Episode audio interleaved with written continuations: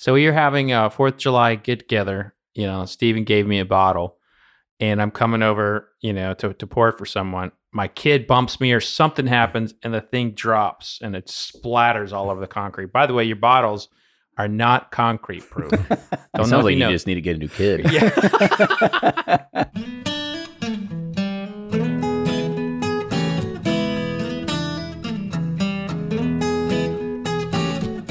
This is episode 281 of Bourbon Pursuit, the podcast featuring news, reviews, and interviews with people making the bourbon whiskey industry happen. Before we start talking to Stephen Beam today, here's your weekly bourbon news update. So, how are you going to be celebrating Repeal Day this year? Join myself, Fred Minnick, Blake, Breaking Bourbon, Brian Hara, musical artists like Lindsay Ell, Sean James, and many others in a virtual Repeal Day Expo. It's a full day of bourbon inspired presentations and private concerts. You can get your tickets for the December 5th event at repealdayexpo.com. We're super excited to be a part of the new Aged in Ore Spirits flight launch that is now happening on Kickstarter. If you haven't seen it yet, it's a set of four glasses, each etched with letters A through D, and they also have multi-function rubber stops. And the rubber stops are also coated A through D that you hang on your whiskey bottle that you can do for blind tastings. And they also secure the glasses in place to the flight tray so you can hang it right on the wall. It's the best new tool that you didn't know that you actually need. Check it out at bourbonpursuit.com/flight. Four Roses is announcing plans for an expansion of its current visitor center and enhancements to the overall guest experience at the Bourbon Distillery, located in Lawrenceburg, Kentucky. In 1910, the Louisville-based architecture firm Joseph and Joseph designed the distillery in a Spanish mission style that is unique to Four Roses and is on the National Register of Historic Places. Today, that firm is now Joseph and Joseph and Bravura, and is designing the distillery's latest expansion in that same style. There will be a new 3,800 square foot outdoor covered patio and cocktail area. The expansion will allow Four Roses to potentially double the visitor capacity and is expected to be completed at the end of 2021. In other big news, Stag Jr. is joining the Single Barrel Select program in 2021 at Buffalo Trace. This is something that many bourbon lovers out there have been, you know, ready to rejoice, but to be honest, it's still going to be very hard to come by. But the very first barrel has been donated to St. Jude for their online auction. Along with the Stag Junior barrel, the winner gets a VIP Buffalo Trace experience, which includes a stay at the Stag Lodge that has a panoramic view of Buffalo Trace and you can view and bid on this item at vfundraise.com slash gifts 2020 now moving on to bourbon release news. Blackened whiskey which you may know is a collaboration between the late dave Pickerell who was on the podcast back on episode 142 and heavy metal rock sensation metallica. They have a new exclusive cask strength release. And this limited edition release is a blend of straight whiskeys finished in black brandy casks and went through their proprietary sonic enhancement process called Black Noise, where low hertz frequencies from Metallica and the San Francisco Symphony's S&M2 playlist were used to extract more of those black brandy characteristics. It's bottled at 110.7 proof, with only 1,100 bottles available at Kroger locations across Kentucky, with a retail price of $54.99. New Riff Distilling is announcing a new bourbon called Winter Whiskey. It's distilled with malted oat and chocolate malt to resemble a chocolate oatmeal stout. The mash bill includes 65% corn, 20% malted oats, 7% pale ale malt, and 5% steel cut raw oats, and 3% chocolate malt. It's a lot of grains there. Winter whiskey is bottled in bond without chill filtration, aged at least four years, and bottled at 100 proof with an SRP of $49.99. Kentucky Owl has announced a pair of limited edition releases, which is Kentucky Owl Rye Batch Number 4 and Kentucky Owl Bourbon Batch Number 10. They'll be slated for availability around the holiday season. Batch 4 is dubbed the Last Rye. Not really sure what that means. Who knows if it is the last or not, but it is bottled at 112.8 proof and is a blend of 10 through 13 year old rye stocks. Kentucky Owl Bourbon Batch Number 10 was bottled at 120.2 proof and will be available at select spirits retailers nationwide, and each of them are priced with a suggested retail price of $299.99. Thank you to everyone who has supported our private label pursuit series. We just sold out of episode 32, which was our second to last 15 year old Tennessee bourbon barrel. We have one more that we're saving until it turns 16, And after that, we're done with that train. And after December, we're moving on and we are launching Pursuit United. So stay tuned for more details at pursuitspirits.com and, of course, Pursuit Spirits on all the socials as well. Now, you may never heard of Limestone Branch before, and maybe you're just now starting to hear about Yellowstone Bourbon. Stephen Beam, yep, there's a lot of beams in the bourbon industry around Kentucky, is a descendant of the Dant family. Yes, that J.W. Dant that you're thinking of right now. This one is full of rich history on the family as well as the labels. With that, enjoy today's episode, and here's Fred Minnick with Above the Char. I'm Fred Minnick, and this is Above the Char. As we come up on the holidays, I think it's important to note what gifts I really hate getting that are whiskey related. Now, listen, I never look a gift horse in the mouth, and I think it's always kind that one of my relatives thinks that buying me something whiskey related is a good gift. It is a good gift. But there are some gifts that I just like, oh, another set of whiskey stones. I hate these things. I've always hated these things. Why don't people read my tweets? or an ice ball.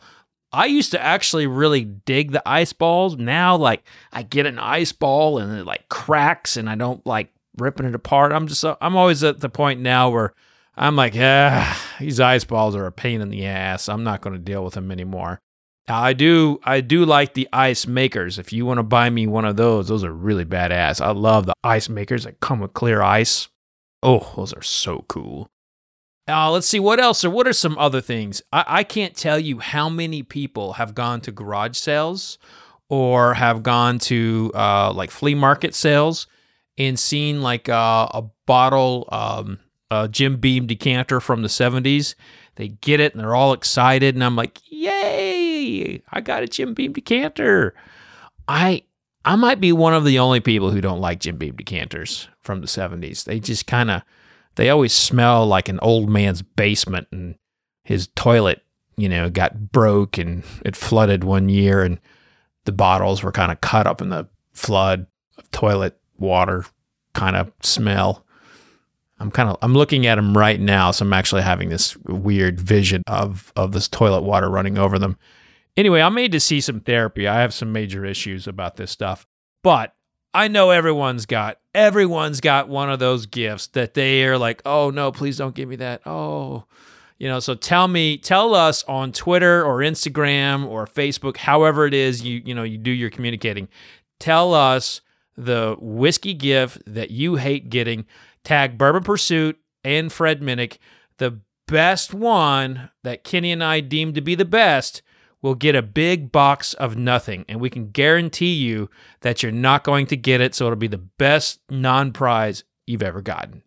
And that's this week's Above the Char. Hey, that was kind of a crappy Above the Char on my part because people like to give gifts. We should always be thankful for gifts. And I'm thankful for you all for always listening to this podcast. Until next week, cheers. Ed Bly and Rising Tide Spirits are back again with a new release of Old Stubborn Bourbon. And this release of Old Stubborn is a premium hand marriage of 10, 11, and 12 year cask strength, barely filtered pot still bourbon. It comes in at a staggering 123.8 proof. And the flavoring grain for this one, which the last one was wheated, but this time it's now rye. Rich, sweet, and bold with a long finish that's sure to be another eye opener. You can order online at Seelbach's or thebourbonconcierge.com, and you can even purchase in person at Revival Vintage Spirits and even now with very few select stores in Kentucky. You can get it now while you can, but be sure to do it because it's not going to last long. And they're off for another Give 270 2020 Unicorn Raffle. Your $20 ticket gives you not one, but two chances to win from our lineup of 20 Woodford Reserve treasures, including the grand prize, the rarest unicorn yet, the Woodford Reserve Kentucky Derby 150 Baccarat Edition. Only 150 bottles were made and is just like the one the Derby winning owner receives. Quit horsing around and get your $20 tickets now at give270.org. Charitable Gaming License ORG 0002703. From their bar to yours, Chad and Sarah of the popular YouTube channel It's Bourbon Night bring you their favorite at home old fashioned mix with the new Elemental Elixirs Golden Hour Syrup. It's a custom made syrup with notes of bold black tea, warm spices, and orange zest. All you need is your favorite whiskey and ice. no bitters needed. One bottle makes 16 drinks, so that's only $1 a cocktail before you add your own whiskey. They can also be enjoyed in other cocktails or spirits, mocktails, coffee, tea, and anything you can think of. It's crafted locally in Lexington, Kentucky, and you can get your bottle now at whiskeyambitions.com.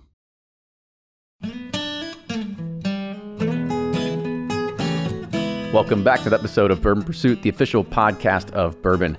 Fred and Kenny here today talking with somebody that Fred's known for a very long time. Mm-hmm. I'm excited to know more about his story because he's got a name that resonates with every bourbon lover out there, and that is the word beam. Yeah. So, and it's a shame that Ryan's not here because we could have talked. That we could have had half an episode about landscaping too. but um, uh, yeah, Stephen Beam is uh, a descendant of the Dant family, and of course the Beam family. He's um, uh, you know everybody everybody sees these whiskey brands and the, and the history and the heritage behind them, and we have a living, breathing, breathing member of like you know two dominant uh, families in American whiskey. But um, what I see is that you know Steve's always been a friend. He's a good man, um, and he's been a part of something that um, you know I've been slightly a part of, and that's br- bringing you know NBA to to Louisville. So there's a lot of things that Steve does that kind of goes outside of whiskey, and I think a lot of it's because he's just a good human being. Yeah. and just a great dude. And when, before we started recording, I was talking about that. I actually came to the distillery uh, before this podcast was ever a thing. Uh, we were talking about because I remember being there, and the only thing available was the, the moonshine, and so we kind of talked about that. And I think it'll be really cool to understand exactly, you know, the journey, you know, the path that he's carved, and how Limestone Branch is starting to, you know, start coming out with new products and everything like that, and trying to, you know, really put themselves on the map. So it's gonna. And be oh, by the way, he was uh, the front and center of the series Moonshiners. so you know, so we have that in common too. I've been on Moonshiners a couple times. now. Okay. Yeah. All right. Got some got some old old TV stars over here. Yeah. some IMDb pages about to start blowing up here soon. Yeah. And Turtle Man. That's I've been on. Oh, you been a Turtle, Turtle Man. Oh, for anybody that doesn't know, like you go Google Turtle Man and you'll you'll see exactly what it's all. Can you do the Turtle Man yell? No. I don't know Turtle Man. I'll have to go check that Oh, out. Oh, you need to check it out. Oh man, he's he's this guy and he goes and he actually like hunts and not hunts, but he like pulls out snapping turtles out of the ground and he's just got this yeah yeah yeah yeah yeah, yeah like this yell that he does every Perfect. every single time he pulls one out. Oh, he's he's a Kentucky legend, man. I'm Yeah. surprised. Wow. I think he's Yeah. originally from like Somerset or something like yeah. that. I- Or- he lives. He lives in Lebanon. Is that now. where it is? Yeah. Okay. But uh, yeah. By the way, snapping turtles, those are like the most frightening creatures. Talk about lose a finger. Uh, That's not what I'm thinking about when they're going to snap. Yeah, I guess don't swim in those waters. yeah, Exactly. especially nude. Yeah. so let's go to introduce our guest today. So today on the show we have Stephen Beam. He is the president and distiller at Limestone Branch Distillery in Lebanon, Kentucky. So Stephen, welcome to the show. well, thanks for having me. It's great to be here. You know, it's just nice to get out and change the walls Oh, for sure, and, and see new people. and see new people. So Fred's old, but yeah. Fred's Yeah, old. I'm old and crusty. I'm somewhat new, I guess. You know, Kenny doesn't have any gray hair. You oh, know, I got, I got. It's coming on the sides. It's coming on the sides. It's, Yeah, boy. but it's, it's, it's not, it's not salt and pepper enough. It's just, yeah, I'm, I'm like, I'm becoming more salt by the day. you look distinguished though. yeah, I guess whatever. People might start taking you more seriously. I doubt it. Maybe that's what it is. it, it's funny. I was in uh, in a photo and I was trying to find myself, and I, I was like, I couldn't find myself, and then I realized that I was the one with all the white hair because I was from the back, and I was like, Oh my God! when did this happen?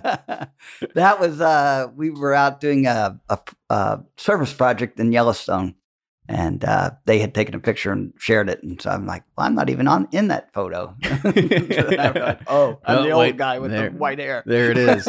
There's me.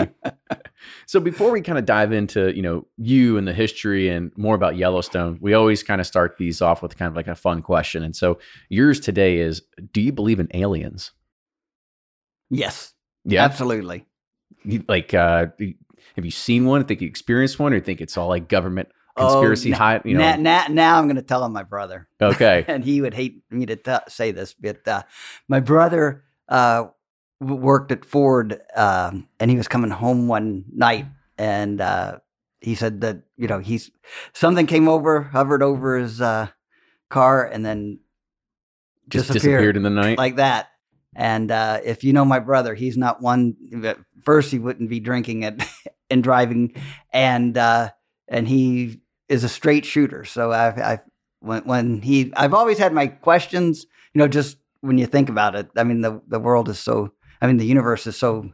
So large. I mean, yeah, and and we'd be. It's pretty arrogant to think that we would be the only ones here. Now, whether they've actually made contact, that's a whole nother story. hmm What about you, Fred? Are you you believer in UFOs? I'm gonna have nightmares tonight. but uh, so uh, when I was a kid, I used to watch Unsolved Mysteries, and when they did the Alien episodes, I couldn't sleep.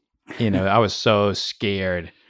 Uh, but yeah, I mean, I, I don't think I don't think you Hmm. can live today w- without acknowledging that there's aliens. Um, be, you know, first of all, the NASA's starting to release uh, boatloads of information of un- unidentified objects, you know, flying. You know, there's a lot of theories as to what those could be. Um, you know, but I, I really, I really think that if you know the aliens are looking at us, thinking, "What the fuck is wrong with these people?" you know, I mean, geez, I mean, you, you, can't even get along over a taco or, or a cheeseburger. like you argue over everything, Right. and like you, you know, one person likes that bourbon and that person doesn't, and so you get in fights on Facebook about the bourbon. Oh, the So- bourbon, the bourbon Facebook fights. Yeah, I mean, could you imagine being an alien race observing us through bourbon Facebook Oh groups? my god. Like, they're doing what? A potato? What's a tater? but yeah, I uh, that's the certainly not the kind of question you normally ask. Is there are, you is there something you need to tell us, Kenny? Uh, no, I mean this was just something that you know I, I thought of. I was like, because there's some people that they believe, maybe they don't believe. I don't know. I I I feel that there is this. I, I totally agree with both of you. Like the universe is massive. Like it, it Mhm. is. It would be arrogant to think that we're the only species or anything like that. However, I do feel a little weird that they haven't had at least some sort of contact or some sort of Well- proof or something like that. You know, I, I want to feel like it's, uh, you know, like I forget movie it had like Jodie Foster, and they, I think it was actually called Contact. Yeah, I And yeah. yeah, and so eh, you would think that there'd be something there that, if, in most of these, that either we we hear about or we, you know, put in movies, their you know their technology or whatever it is is so far beyond of what we have, and now you're like, oh, maybe we're not so advanced after all. Well, and I think that's that's where a lot of people always go. But what if we are like actually really advanced, but we just lack, you know, the space travel uh, capabilities? And I think like Star Trek has a really good philosophy: is you don't make first contact unless you have warp warp drive capabilities, which you can get the hell out of there. you know, can move. So um, I, I think that um, the X Files also had a really good theory as to why a- aliens first came here. It was because after the atomic bomb dropped, like it's an it's it's basically disrupted space because there was put so much pressure and everything out there. And they saw that the the nuclear weapon capabilities and it and it had a had the potential to change the the universe. And so naturally in X Files, humans captured the aliens and then started carving it up and using its DNA in the in people and so forth. So, you know. Just hopefully we don't have to live through like an Independence Day kind of thing. Yeah. You know, I mean, if we're going to war with the aliens, I mean, I got a 45 Colt that I know I can survive probably at least two of them. um, oh, they got they got lasers or something. They probably you know, got- I, lasers don't scare me. you know, It's them eating me. yeah, okay.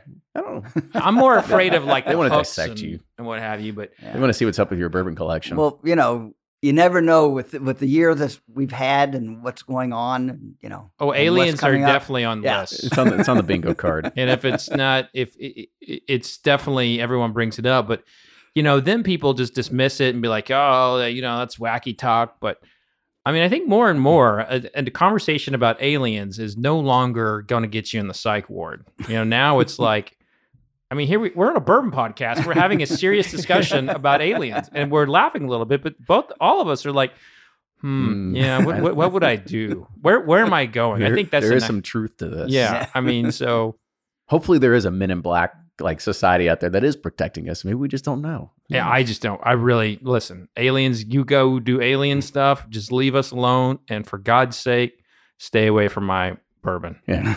we can it. all we can all agree with that. So let's go ahead. We'll uh, we'll kind of dive into whiskey. I think that's people what they really care about anyway. So, Stephen, let's kind of start with you and and let's. I think since yeah, I mean you have the name, you've got the lineage. Let's start at your childhood. sit sit back on the chair and start telling us everything. No, but I mean, uh, kind of kind of give us an idea of like what it was like growing up, uh, knowing that you were associated with um, you know the beams and bourbon and everything like that growing up. Kind of talk about Well, it's kind it's kind of funny because my father always downplayed it and uh, said, "Oh well, they're distant. You know, we're we're not we're not, we're not those beams. Yeah, and my dad always said they're bonded and we were blended, but That's a good. I, I like that. I like that. but uh, but I grew. I tell people I grew up around it. You know, I had all, m- many many cousins who were in the business, uh, uncles who were in uncles who were in the business. Uh, so I grew up with everyone in and around it, not necessarily in our family. My father worked briefly in it in the business in the 40s and then left, which he actually played baseball. That's a whole nother story. what was your father's name? uh, Jim? Jim. There we go. okay, so we we to make sure that we we are establishing the how serious this is. yeah. So, um, but I, I will put it with my mom because she was very, very proud of the fact that she was uh, a Dant of Dant heritage and lineage, and um, so J.W. Dant, and she took us around and sh- and showed us where the old distilleries were, and talked about the old, uh, my, like my grandmother grew up around the distillery, the house at the distiller's house there, and so we have a lot of stories like that. And so my mom really pushed the fact that that we were there, and I really didn't find out about uh, like minor case and and our ties to the bourbon industry until I was uh, probably in high school. We'll kind of talk about that then. How did you how did you find out about it? it was just uh, sitting around at Christmas, and then somebody says like, "Oh, by the way." Well, you know, it was it's kind of funny because I was I was always interested in getting into the business, although I didn't want to uh, necessarily work on a line somewhere, you know, and that was kind of where things were in the seventies. Uh, so um, I looked in, was looking into it, and I I actually looked into what it would be like to get into the distilling business. I, I looked at UK to see if there Mhm. was any kind of program. No, nothing on distilling. yeah. And uh, my This was in the seventies. yeah. Yeah. And my dad was like, "Oh, well, you'll need to be a chemi- chemical engineer," and I'm like, "Well, that leaves that out." Anything with the word engineer sounds like that sounds like a lot of math and science. Yeah, this the- be tough. Yeah, actually, the engineer part's okay. The chemical part, chemistry and I didn't get along. Yeah. So.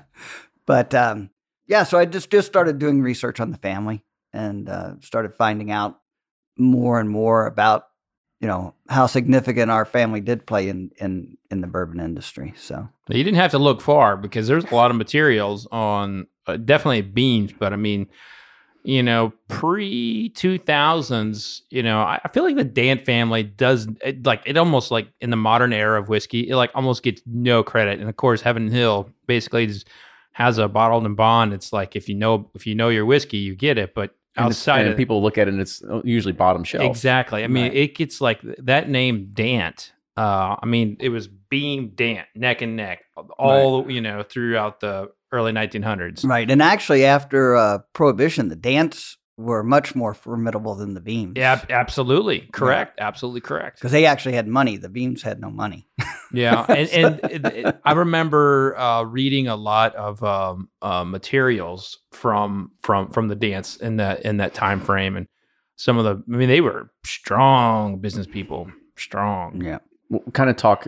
Let's educate some of our listeners, maybe myself too. So, you know, you had mentioned that the the Dant family had money. Kind of talk about the history of the Dants, the the you know everything that they had built, and and sort of what that culminated to. Okay, so J.W. Dant uh, was born in Kentucky, and he started distilling in 1836, and uh, he did this one of the early adopters of the sour mash process. And when he first started, he didn't have a whole lot of money, and they, he distilled on the log, uh, which meant that they took a log, and in his case, it was a poplar log, and they hollowed out the center, and then uh, would pipe steam into it, and they would actually cook their mash in that log, then ferment it, and then uh, put a cap on it and distill off of it as well. It's like a one-stop shop for Absolutely, Distillation, and you can imagine it was uh, probably fairly rough, uh, but that was typical of the of the era. And uh, from what I understand, he had a 15 gallon copper finish still, and he finished all of his in that. And so he became well known for having a really high quality sour mash whiskey, and uh, became very successful, and had four, 14 children and seven sons, uh, all in the stayed in the business. So. whew, a busy man. Well, you know, that's what you did back then. Like you, you needed help on the farm, make another kid. Mhm. Well, you know, some of them, they, you know, they get married and go, so you still have to, you know, fill in the ranks. Exactly, right? it's it's funny because when we opened the distillery, we had uh, a gentleman came in, and he was my age, and he said he was uh, J.W. Dant's uh, great grandson, and I was like, Me too. "Mm, yeah, no, I'm his great great, so there's Okay. a generation. So he was my grandmother's generation. And I was like, "You mean great great, right?" And he said, "No, no, I'm I'm his great grandson."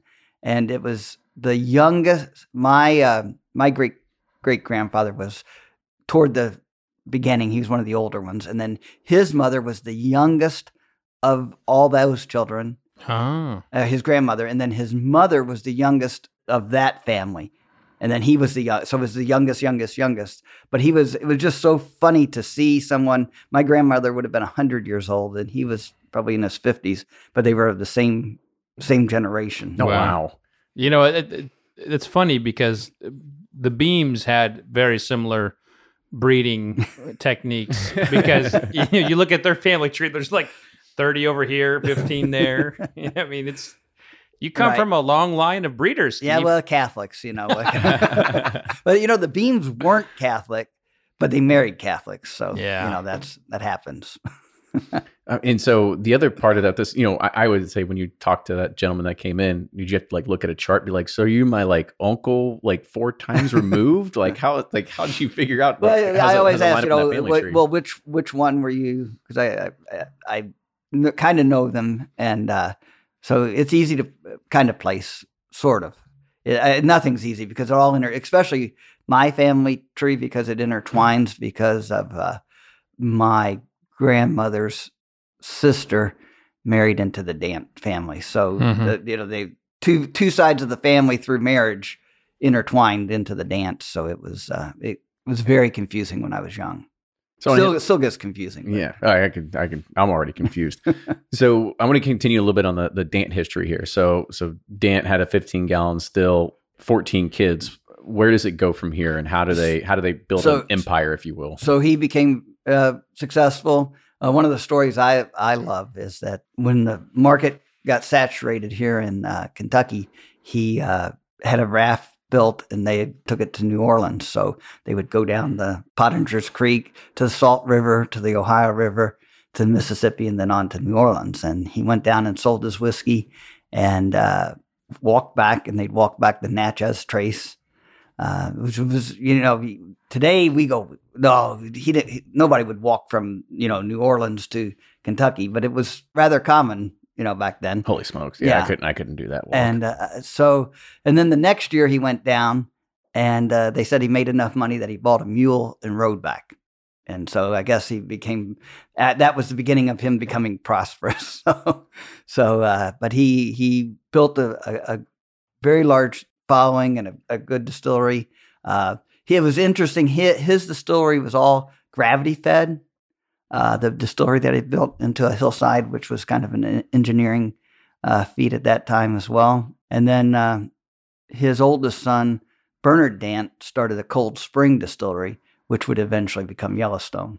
Oh, okay. There we go. So, so the Dant family legacy. So it, it basically, it, you know, you're trucking stuff down to New Orleans, trying to sell it, and and from there it just grows and grows and grows. And then was this where where was the kind of tipping point, or where like Dant saw like a, a decline? I mean, is this, is this a prohibition story, or is this something Well, before? then? actually, Prohibition they they did well in Prohibition because they h- held on to the whiskey stocks and they uh, licensed the brands through uh, at least Yellowstone through uh, Brown-Forman.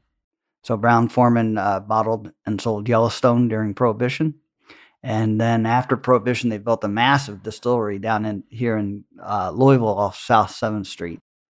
I think it was the tallest column still at the, in the the state at the time, uh, and yeah, so they uh, did very well. And Yellowstone was a popular brand. I always heard it was a very popular brand with moon uh, with uh, bootleggers. Uh, so Why is that? it was a, a good quality and reasonably priced.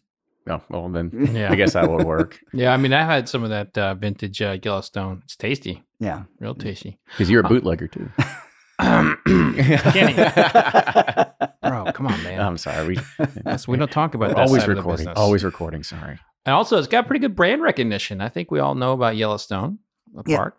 And yeah, absolutely with the park. So and and uh, the name came from the founding of the park in 1872 when the park was founded. Um, they had a salesman. His name was Charles Townsend, and he he came back from out west, and everybody was so excited about this new first national park that uh, he convinced them to name a bourbon Yellowstone. So they branded the bourbon Yellowstone, and and it's been on the shelf ever since. Like I said, That was uh, pre uh, trademark litigation uh, in a big way because you couldn't get away with that today. Yeah. You know, Yeah, well, there, there, yeah, there, there are some like Yellowstone beers and things when you go out toward Yeah. Montana, but uh, yeah, it is. We we're grandfathered in, so uh, been around a long time. now this is a this is a huge sidebar, and Kenny's not going to like it. But do you watch the Yellowstone show? I do. Isn't that good? It is. Who says I wouldn't like this? I don't know. I just because because you you never like it when we go off too much off topic. Yeah. So I, I do. It's. Uh, I tell people it's you know it's like the the 2020 version of Dallas. You know. Oh, yeah. It's ew, it's so good. But I'm I'm always watching it. I'm like, why is Bulleit? Well, I know why Bulleit's in every dadgum show. It's because they're paying for it. But I was like, why in the hell don't they have like a collab with you guys? Probably just need that. sh- they need it. And for those now uh, listening, Steve made the money sign, so they want a fat check. Yeah, but we do we do actually advertise on on Yellowstone. It's been very well. uh, Oh, yeah, it's it's done very well for us. It was- At the at it the was park? recent too, right? No, we the- we or- Yellowstone on, on the show. Oh, Yeah. I remember. Yeah, I remember seeing something like that uh, recently. I Yeah, think it- I think Yellow, it- Yellowstone for all. Yeah, Right. Yeah, I remember seeing it. So, So I actually don't watch it on the on the live version. So Yeah. I, I try to skip the commercials. Apologize. Right. No, that's okay, but it's done. but it's you done- already got me. So done- you, done don't well. My business. You know, when you write those big checks for commercials like that, you always wonder if it's actually going to make a difference. But that that was instantaneously. You could you could tell. They say that too about the Bourbon Pursuit sponsors. They say they, they can't keep it in stock. you I know, and it just it keeps flying off the shelf. God, it's the BP effect. so, Steve, I, I, I know, I know I'm going to keep harping you on history here, I think because I think it's so much fun to talk about. Um, so we had we had mentioned and talked about the Dants, but there's there, there is a there's a point that maybe I don't even know about, and, and that's when did when did Dants kind of like have this like falling off where it then became as we mentioned at the beginning of the show, it's a it's now kind of like a lower tier, bottom shelf plastic handle thing coming from Heaven Hill. Right. Well, uh, Yellowstone was sold in the early 40s to Glenmore. And then uh, the Thompson family had it up until the 90s. Yep. And then um, J.W. Dant, that was sold out of the family in the 1950s. But it, there was a lot of maybe family infighting and things with people, you know, it, it- there was a lot of, of issues there with lines of uh, Descent, maybe. Yeah, well, like it- Who yeah, controls what? who controlled what. Yeah. Uh, uh, with 14 kids and counting. That Yeah. I'm sure that gets a little little hairy. So, but in, anyway, so it, the the last of the George Dant owned uh, JW Dant brand. He sold that actually to Armand Hammer, and I think that was in the fifties. Really, I didn't know that. Yeah, Armand Hammer said that that was his uh, the best investment he ever made because he turned around. Uh, yeah, I think he bought it for two or three million, something like that, and and turned around and sold it to Schenley, I think, or you know Schenley, I think. But anyway, for like sixteen million, like just a couple of years later, and it had to do with something. You may know this, Fred. Had something to do with uh, production in the war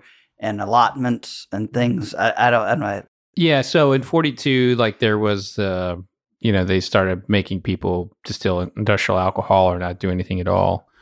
And uh, it was just a great diversification around the really the everybody in business at that time was trying to diversify, and you saw people getting into briefcases and penicillin and and uh, is is weird.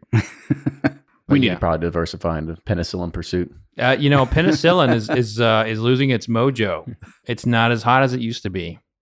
Go figure. Go figure. Uh, so that's awesome. I mean, at least we kind of know exactly how the how that sort of happened, and then kind of talk about let's let's focus on you a little bit. So you know, you had mentioned that you know high school era, you kind of looked at the distilling business and, and bourbon business and said like this looks like fun, but I don't want to go work on a line. Right. Where did you find that passion to start driving and say, okay, well, I actually want to start getting into the business now? Well, all through, I, I went on to school, but I, I had always been interested in uh, horticulture. I had a greenhouse when I was like 10 years old. So now, were you what were you growing in that greenhouse at ten years old in Kentucky? I, I was growing succulents actually. Okay. but I, I, know, I had friends who were growing, uh, you know, some other things. But it, the other end. The other Steve Beam was Yeah. growing. but uh, so anyway, so I, I went ahead with uh, that as my career with in landscape architecture. But through college is really when I really started doing a lot more research on the family, both the Dants and the beams, and uh, really became interested in it. And uh, I just started to look at the possibility of opening a distillery. But at that time, you still had to have a uh, gauger on site Mhm. it was not geared toward small scale production. Everything was geared toward, you know, the massive distilleries. So And you said this is about college time frame you were looking yeah, at? uh, Okay. when I graduated from college uh, is when I really started looking into it. And then, so I just shelved it and uh, thought, well, you know, this is maybe something that I, I would do down the road sometime. So I kept doing what I was doing. And then eventually this thing called the internet started to appear uh, back in the old dial up days. And, you Mhm. know, I do some searches and, and got a few little hits and things. And uh, I think the first one I, a small s- distillery I found out about was uh, Fritz Maytag out in Anchor and Dry Fly in uh, Washington State. And so that kind of got me back interested into thinking that, well, this might be a possibility down the road. It's interesting you mentioned those two because usually someone mentions like uh, Hudson, um, or they'll mention um, you know Garrison Brothers or somebody like that about sparking their interest. You don't really hear people mention um, Maytag or uh, Dry Fly. That's cool. That goes way back. Those were, Yeah, those those are the craft distiller OGs. You know, yeah. Yeah. So, and then it's funny because American Distilling Institute had a uh, conference here. hmm Uh, they used to have it here every other year or that so. was. Are we talking 2008? uh, yes, Yeah, 2008. Were you in the Mhm. business then? yeah, Yeah. okay. That was back when bourbon was just a, you know, I think Tw- that might be where we met. possibly. Was it the Brown Hotel? Yeah. Yeah, So it's, uh, And Bourbon Pursuit. It's it's the home of lost connections as well. yeah. yeah, bourbon was, I wish I, yeah, phew. if we knew what we know now then, my God.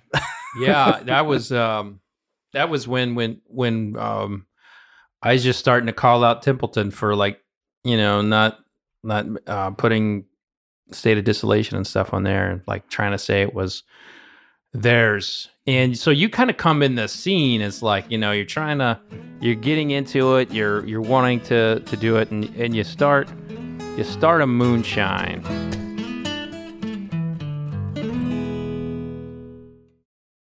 If you're anything like me, then you can't get enough about bourbon. And that's why I'm a subscriber to Bourbon Plus magazine. Bourbon Plus is a quarterly publication that tells the stories from the heart of bourbon the farmers who grow the grain, the distillers who labor over the process, and the people like you and me who raise their glasses to celebrate it all. Subscribe to Bourbon Plus magazine today at bourbonplus.com, that's P L U S.com, and use code PURSUIT at checkout for $5 off your subscription. Customers are rushing to your store. Do you have a point of sale system you can trust, or is it uh, a real POS? You need Shopify for retail. Shopify POS is your command center for your retail store. From accepting payments to managing inventory, Shopify has everything you need to sell in person. And with Shopify, you get a powerhouse selling partner that effortlessly unites your in person and online sales into one source of truth. Track every sale across your business in one place and know exactly what's in stock. Connect with customers in line and online. Shopify helps you drive store traffic with plug and play tools built for marketing campaigns from TikTok to Instagram and beyond. And you can get hardware that fits your business. Take payments by smartphone, transform your tablet into a point of sale system, or use Shopify's POS Go mobile device for a battle tested solution. Plus, Shopify's award winning 24 7 help is there to support your success every step of the way. Do retail right with Shopify. Sign up for $1 per month trial period at shopify.com slash bourbon, all lowercase, and go to shopify.com slash bourbon to take your retail business to the next level today. Shopify.com slash bourbon.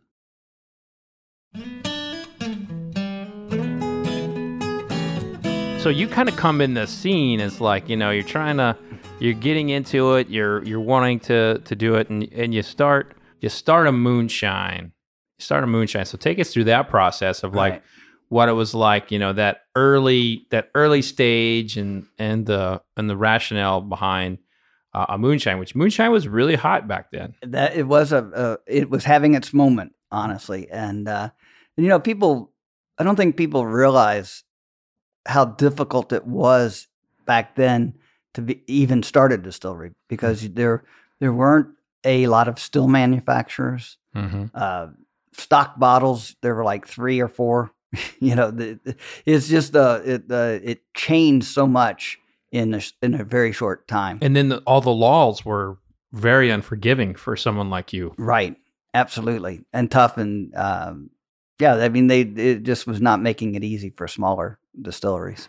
But anyway, so we started and uh, of course we needed uh, cash. And so the the easiest way to make cash I, I used to tell people um, you know, if you, new distilleries make if you're in Kentucky, make uh, moonshine, and if you're you know somewhere else, you might make gin. It's kind of funny that we have gin here now. But that's a whole nother story. Yeah, you gotta- always have to pivot. full circle, You right? gotta- you gotta pivot. but uh, yeah, so we started with the the moonshine, and uh, and I really wanted to do it right, and we we stated a traditional moonshine recipes and fermented it in, in oak barrels, and and really just tried to stay as true to uh, our heritage and the heritage of, of distilling as possible. I didn't use any uh, GNS or anything like that, which was very popular at that time. grain neutral spirit by the way people would what they would do is they would someone would buy grain neutral spirit, spirit from cargill or mgp and then uh, cut it slap it a, a, a, a phony backstory about their grandpappy being a moonshiner and saying whoa we got the same recipe on over here How weird. Yeah, Ah, the so- spirits business yeah, good god so so anyway, so we stayed true, and and and moonshine was having a moment, and we we did very well with it. Actually, it's not as uh, so. I bought, allow- I bought a bottle. Yeah. So, see, it, it go. worked. and uh, and it allowed us to you know put back a little bit of bourbon, which is always what we had wanted to do. So we continued to do that, and uh, we had you know we did have our day with moonshine. You know, we went everything from sugar shine to all the way to the licensing deal with the moon pie, and did moon pie moonshine. So that was uh, yeah i remember that yeah. by the way i Mm. could go for a moon pie I right like, now mm. It was actually pie. it was pretty tasty, Yeah. sweet but tasty. I remember not hating your stuff. You know, Yeah. I remember the the moonshine stuff. I, mean, I hated most of the moonshine. I had one of the moonshines that I swear, if I drank the whole thing, I'd have gone blind. But Yeah. there was some bad stuff coming out. But it's amazing to see like the growth and everything um, over over the last decade of what you've done, and to include becoming you know one of the hot places to go on the on the bourbon trail. So you had talked about like putting bourbon a little bourbon back. What was that like um, at that at that phase? How many barrels were you putting back? Were you kind of hoping they'd age faster? You know, well, you know the it's interesting because we didn't do uh, any small barrels at that time, only fifty threes, and uh, so you know it's going to be at least four years. I didn't want to do anything less than that. We just did maybe one a one a month.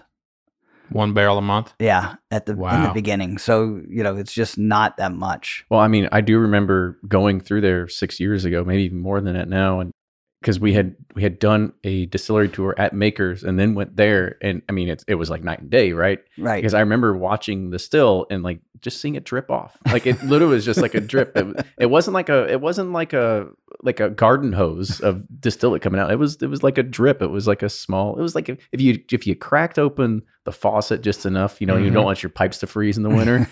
it was like just that was I remember that was like the amount that was coming yeah. out. ver- Limestone branch, one drip at a time.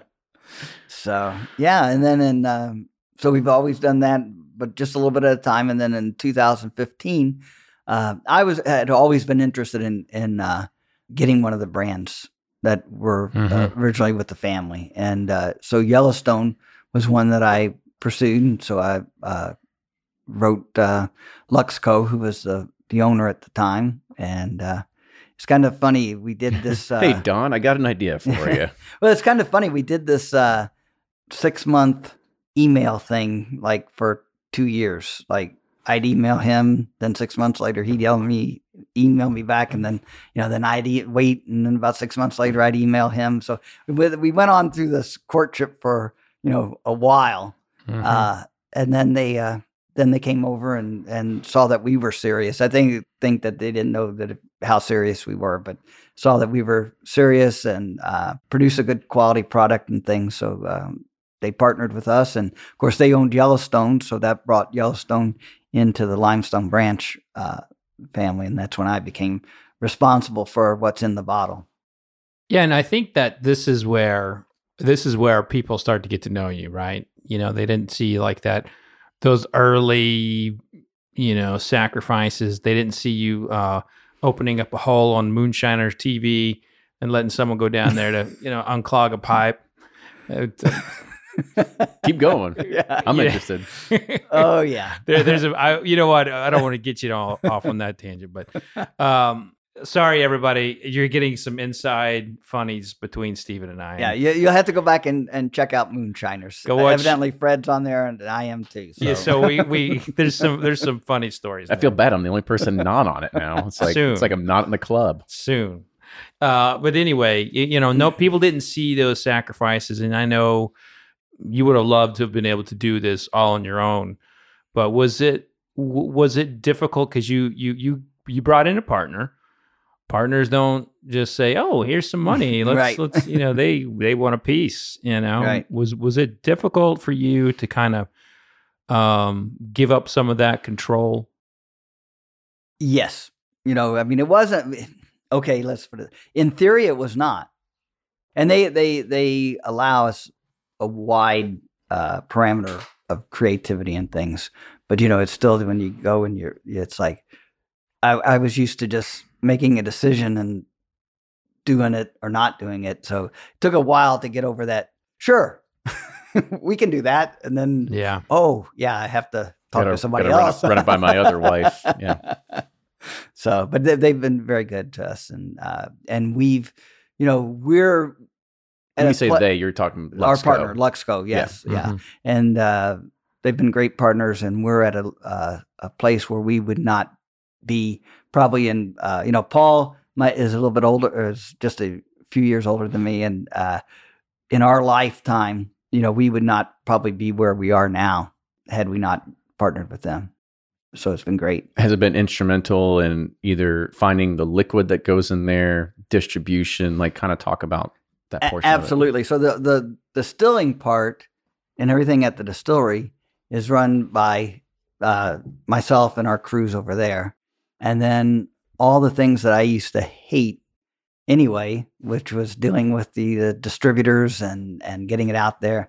Uh, that's what they take care of. So we were it worked out really well that way, and then also they've had relationships with uh, various distilleries here in Kentucky since the 1950s. So they had a vast stock of bourbon that we were able to draw from. So that was, you know, instrumental in making the brand, actually. Yeah, absolutely. And kind of talk about, you know, how the operations have changed a little bit. You know, at Limestone Branch, you know, doing a barrel a day, now having, you know, something like Yellowstone in the portfolio. And I'm, I'm not too sure I know much about this uh, this this bourbon we have or this whiskey. you in Minor the case. Yeah. So kind of talk about that as well, and and sort of how is Limestone starting to scale or starting to do things a little bit differently. Right. So we are, uh, you know, we started out, like I said, maybe a barrel every month, and we went to a, a barrel every day. Now we're at uh, a couple di- barrels a day, uh, and then we're looking at maybe we're, we're definitely going to increase the production from there as well soon. So as soon as I have it nailed down, we'll we'll talk a little bit more about that. as soon as that investor money starts rolling back in, something like that. Yeah. So I, I, you know, the story behind Minor Case, like folks, this is a this is a forgotten name in in whiskey, and I was so friggin' happy that you created this brand. Uh, tell everybody about M- Minor Case and you know the story. Yeah, so that so you're right, and uh, minor cases the brand is really dear to our heart because my brother and I because that's that's our first brand that we really uh, got behind with uh, a brown liquid, and uh, minor case was uh, Jacob Beams, who was Jacob. If people don't realize, was the original Beam who came to Kentucky in 1792 and sold his Mhm. first whiskey in 1795. So Jacob uh, Minor is Jacob's great grandson and then I am Minor Case's great grandson. And uh, Minor was the uh, Family ties, they just keep going, don't Right. they? Yeah. and so Minor was the oldest of that generation, which included Jim Beam was his first cousin, and um, well respected. Uh, he he learned his trade at Early Times, which was owned by at that time by his uncle Jack Beam. Uh, a lot of people don't realize that Early Times goes back to the Beams as well. Yeah, so and that's where he started. They usually started around 14 years old, and then at 28 he bought into a distillery in Gethsemane, Kentucky, and uh, it became the uh, Head and Beam Beam and Head Distillery. I think that's Head and Beam. Anyway, the two two uh, There's there's a lot fam- of there's a lot of beams. We're, we're finding this out. two yes. two families, and uh, and then he eventually bought that distillery out, and it became MC Beam and Company. And uh, do you know what his brand was? Uh, the, It was a little controversial at this time. um, the star was it what what? I don't know what it was. No, no, the, the but the- Star Bell or Uh, no, uh, Five Star was one of J.W. Dant's, but yeah. uh, uh, Minor Case brand back in the, the turn of the century, late 1800s, early 1900s, was Old Trump. Oh, I did not know that. Yeah. If No, there's no. A, there's a time to revive it. I'm sure. I'm sure. Uh, well, Donald Trump just took claim to that. You Yeah. know, he, he's heard that and he's he's getting the getting the old lawsuit out ready for you. Yeah. So, uh, you know, Jim Beam was making Old Tub and, and Minor Case was making Old Trump Yeah. at that time. Interesting. And yeah, it's kind of funny when we went in first went into business. Uh, this was you know well before the presidency and everything, but I, I had thought about it, and then it's like, well, he, he owns the because of the vodka, he owns the alcohol space of of Trump, and it's just like I didn't want to have to.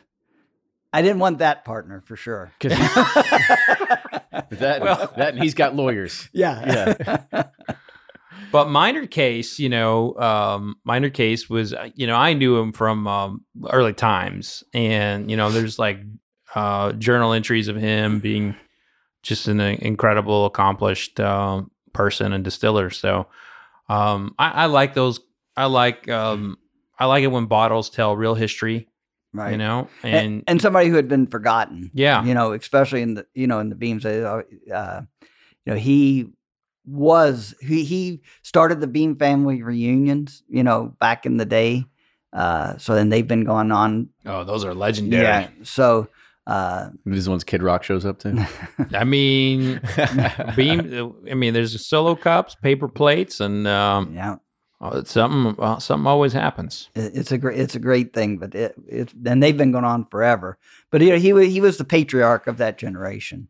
And well thought of, and you know, people would come to him for advice and things. And but he died shortly after prohibition ended so that he was never able to get back into the business Why do you think that the bourbon industry has a habit of forgetting, you know, people like Minor Case or Jacob Spears or Daniel Shawhan uh, or Wattie Boone or whatever? Why why is it like it's is it because the marketers are just going with what's hot and the I, I, I think that's it and then uh, and then through consolidation you know people buy distilleries, they take a, a brand or two and then they run with that. Mm-hmm. You know, people ask me, you know, why, uh, you know, what happened? What happened to the Dant brand, or what happened to this brand? It says, this, you know, it really depends on who bought the brand and how successful then that company was. Mm-hmm. You know, because it, it just depends on you know outside forces that have nothing really to do with the, the actual brand. And and it's in like historians like myself and Mike Veach, Chuck Cowdery. I mean, we try to tell those stories. We try to put them out there,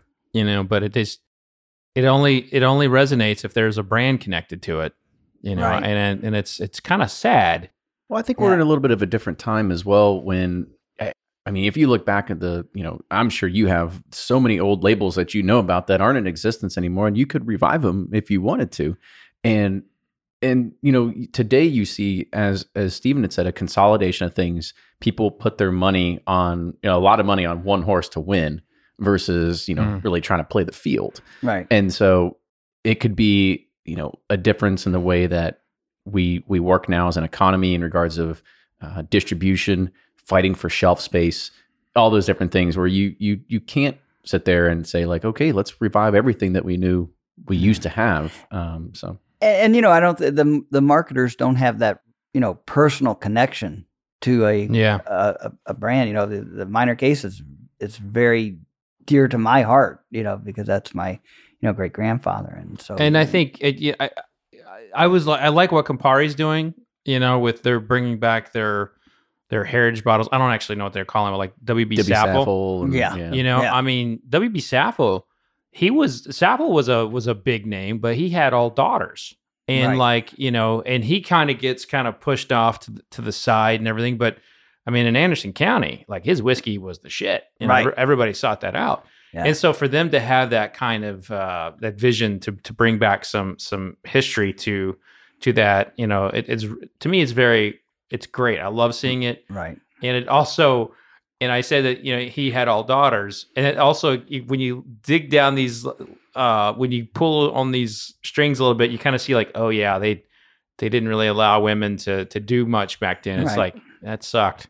Although you know i hear that joe beam's wife joelle beam who was minor case's younger brother who really he and his sons pretty much revived the the bourbon industry in kentucky after uh, that's prohibition yeah that's correct uh yeah she was um actually bill samuels when i was writing my book whiskey women bill samuels like was like like she was the savior of uh of a of beam in Yeah. a big way. Yes. But uh, I mean, women women have obviously always played a role. It's just they.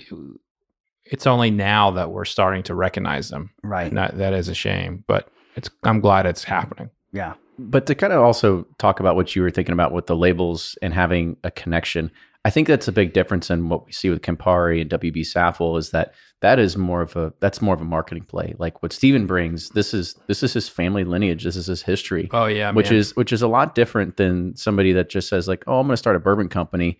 Let me go and see what defunct labels were used to be, and I can Mhm. just go ahead and which a by the way, anybody that makes their own, it makes it a hell of a lot easier to do that because you already have the artwork made. You don't have to start from the very beginning. um, Yeah. So it, there is there's definitely something to be said about you know Steve about what you're doing and and having this connection to it and knowing that yeah this is my this is my lineage like this is what I want to continue to build and have something live on for for more generations to come and not let it be another sacrifice of you know consolidation. right but it's eh, he's also a story of like this in, in a lot of ways it it's a sad story to me because you wanted to start in the 1970s right and you didn't have an outlet you didn't have an opportunity so imagine like if he was able to like jump into the game into this in the 70s what would it what would it be like now well you know, You know?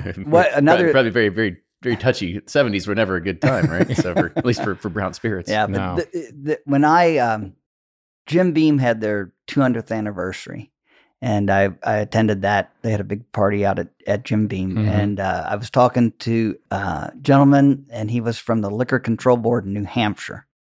You know, I was a novice, didn't know much about distribution, didn't know anything much about the, the business at all. But we we struck up a conversation, and you know, he he found out, but he knew J.W. Dant, the brand, and uh, when I talked about him, I said, "Well, you know, we have the old recipes, and you know, it talks about a bucket of this and a bucket of that." And he said, "Well, you need to start a distillery and make things a bucket at a time."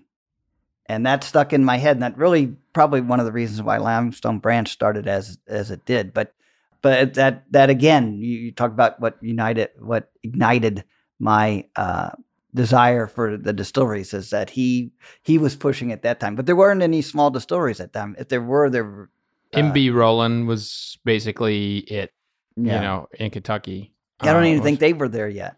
they're two. Yeah, they started in 2009. so Yeah. been- so, and this was well before that. I don't yeah. know when the 200th anniversary was of Jim Beam, but anyway, uh, 2005, probably. Something like that. Don't look at me. I'm not a historian. Yeah. I, I, I come here and ask the questions. All right. So but anyway, so that that really kind of reignited my desire to to, to look into it again. So that that's when I uh, started looking, and it was always important for me. You talk about the the the brands and things. It was always important for me to learn how to be a distiller. And really, the brand was kind of a second thought. It was more about me learning what my family did. Mhm. And that's why when we opened the distillery, we opened with a very tactile still because I wanted to learn, you know, the basics and uh, uh, not just put something into a computer program. I actually wanted to be a distiller. I didn't want to just have a, a brand. It would have probably made more financial sense to have a brand than a distillery, but you know, Listen, we don't we don't get in this game for financial reasons, right? Passion. right? So you said something. Uh, uh, it reminded me of a conversation we were having before we went on the air, and your business card says distiller, and you pointed out he's like you're like not master distiller. So let's uh, give tell us why uh, you know anybody right now in the world can call themselves a master distiller, and you arguably could. So Right. why don't you call yourself a master distiller? Well, um, uh, for uh, out of respect for Minor Case, probably because you catch a lot of shit at the family reunion. Maybe. Yeah. You know, out of respect for uh, Minor Case who spent his life, you know, in the in the business, and Guy being my grandfather, who Mhm. was in it his entire life. Uh, these were, you know, the true masters, and I feel like I think I'm above an apprentice now, but uh, you know, we're getting there. Do you do you take issues with with like some of these smaller distillers just start up and five days later they're a master distiller? Uh, you know, people people do silly things, so I can call myself a mechanic, but doesn't mean I'm going to start working on Audis tomorrow. Yeah, so. right. Yeah. I changed oil once in my life. no, a- and, you know, before we we kind of like move off here because I, you know, we're reaching the top. I want to I want to kind of talk about, um, you know, the brands that you do have here because talk about what you are doing that actually goes into Yellowstone and how you are, uh, you know, either you know blending, taking product, and everything like Right. that. Yeah. So, uh, you know, we're we're not expanding the product line per se so much. So we Yellowstone is our bourbon, minor cases are a rye whiskey, and then we just added the gin. But uh, so Yellowstone, What, what's the gin called? Make sure people know. it's uh, Bowling and Burch, All right. which is uh, actually the other. So we have all. Tell me this is another label that you found, and you're like, no, it's it's uh, but it is my uh, grandmother's, so they Aw. included their names as well. So the- Fantastic. the, uh, bowling and that. Burch names.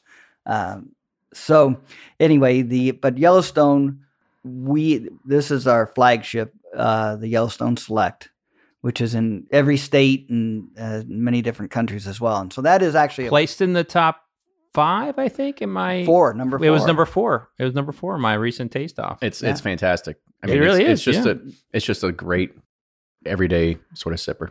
yeah, I, I say it's you know it's a it's a very classic Kentucky bourbon profile. Classic is a good Yeah. word.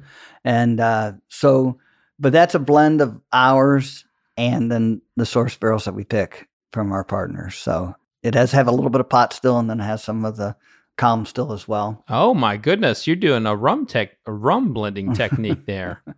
That's or you awesome. We're just Yeah. taking what you got and just Yeah. deal with it. Exactly. yeah, it seems like yeah, yeah. That's what we're- yeah, glad you said. I'm going to write that one down the next time. hey, Steve, we got a new marketing angle. We're doing it like the rum blenders. No, but, but you know everything that, that Limestone Branch does on site is uh, pot still, you know, and then the barrels that Luxco has is uh, column still. So we those are, that's a blend. So it is a kind of unique unique product that way. Um, Now, technically, this is not a, w- what we would call a blend of straights, right? This is a this is a mingling because it's still under your, or do you have to label it as a blend? It would A be no, of straights. it, no, it's it's It's a just bourbon. yeah, it's just bourbon because it's Yeah. for all four year old. So Yeah, and and it's not you know it's still one distillery, same distilling company. So Right. like Woodford Reserve, which is batching its uh, Louisville distillery and Woodford County distillery, same thing. Right. So then we do uh, a limited edition each year, which is something that you know I'll I'll just do uh, either fi- a finished product or if we have a, a, a batch of barrels that I think are really nice by themselves. Like last year was just a nine year old, uh, which was all source at that time because we didn't have any nine year old. But um, and then this year it's in Armagnac, finished in Armagnac cask. Mm. It's very nice. I dropped my bottle. did you see? Did you see? Did I tell you about this? Uh uh So we are having a Fourth of July get together. You know, Stephen gave me a bottle, and I'm coming over, you know, to, to pour it for someone. My kid bumps me, or something happens, and the thing drops, and it splatters all over the concrete. By the way, your bottles are not concrete proof. Don't sounds know if like you you know. just need to get a new kid. Yeah. and uh, and it shattered. We played um, we, we played taps and everything for it because it was a sad moment in my Yeah. life. We'll, we'll we'll get you another bottle for sure. So as we kind of wrap this up, I, I'd be remiss not to at least mention, you know, what has been, uh, you know, relationship, talking to anything like that with, uh, say, Fred, you know, Fred No, and, and that sort of like that beam legacy over there. Like, have you had any kind of interactions with them? uh, you know, they were when we first started. We didn't know how how that would interact, what would Mhm. happen. But uh, they were always very supportive. They're the ones who uh, sponsored us into the Kentucky Bourbon KDA, uh, the Kentucky Distillers Association. So they uh, sponsored our distillery because uh, distilleries have to have be a sponsor, have a sponsor to get into the organization. So we've had we have a good, a good relationship, and uh, and then I also just want to shout out with the you know we talk about the Dants and Wally Dant is now reviving the old uh, Dant distillery at, Yeah, out in saw that, Gethsemane, yeah. and it's going to be a, a, a great thing too. And it's just nice to have the Dants back because it was really sad for me, and I always played made sure that we highlighted JW Dant's story in our story because I didn't want it to be forgotten. It's Mm-hmm. Just be great that- thankful you don't have to write the check to get that thing fixed. There's a lot of money in bourbon, Oh and it's not even in the bourbon part. Yeah, no, it's not. a lot of lot of defunct places. But you know, Steve, I want to say thank you again for coming on. You know, sharing your story and your whiskey with us. It was fantastic. I didn't even tell people that we were actually I was drinking uh, Yellowstone as well as uh, the, the rye whiskey here, and they're both fantastic. So cheers, cheers to you. yeah, and, uh, and you did a fantastic job. So Yeah. uh, but before we kind of sound off, you know, how can people learn more about, uh, you know, Limestone Branch, Yellowstone, everything like that? How can they follow it? Where can Yeah. they can they meet you on site over at Limestone yeah, Branch? u- usually if I'm not traveling, I'm I'm at the distillery and uh, which is in Lebanon, Kentucky. And there's uh, you know, limestonebranch.com is our uh, website and then uh, at limestone branch is for Facebook and Twitter. Mm-hmm. All the all the social stuff. yeah. Yeah. So um, it's all also if if you Google Yellowstone or Limestone Branch, it, it Hopefully up. it's the number one. Everything pops up. Yeah. Yeah, you gotta you gotta fight the Google SEO and take down that that, that national park. Like bring bring bourbon to the top. Well, you know, who knows? They they may, by the time this comes out, they may not even have SEO funding over there at Yellowstone anymore. Let's let's let's hope for the best. yeah. You know. like, Fred, why are you always killing the party? you know that's something I, I which I forgot to mention, and that we do donate money back to the parks, National Parks Oh, yeah. Conservation Association, through the uh, uh, so that the parks benefit from the sale of Yellowstone, and we've d- donated well over a hundred thousand dollars in the last couple of years. So That's so, fantastic. in addition to helping the children of Kentucky by paying his property taxes, which goes to the schools and the roads in, in his respective county, um, he's also helping our, env- public parks. our environment, our trees, our oxygen. I mean, Our literally oxygen. everything. Yeah. So when you're He's- buying Yellowstone, you're saving the climate and the children. And There you're- you go. And you're helping us breathe all at the same time. Literally, it's a lifesaver. Hey, not all heroes wear capes, folks. His name is Stephen Beam. well, again, Stephen, thank you so much for coming on. Make sure you follow them on all the socials. Follow us as well, as well as Fred Minnick and his YouTube channels, where you get to see everything that he had talked about, you know, with his recent taste offs and everything like that. So make sure you go and you check that out. And if you like what you hear, leave us a comment, whether you're watching this or listening to this. A review would be awesome. And if you do want to help support the show, patreon.com slash bourbon pursuit. With mm-hmm. that, Fred, thank you so much for joining us Always. today. Stephen, thank Oh. you again. It's been great being here. Thanks. Yes. Appreciate it. Cheers, everybody. We'll see you all next week. Cheers. Be safe thank you.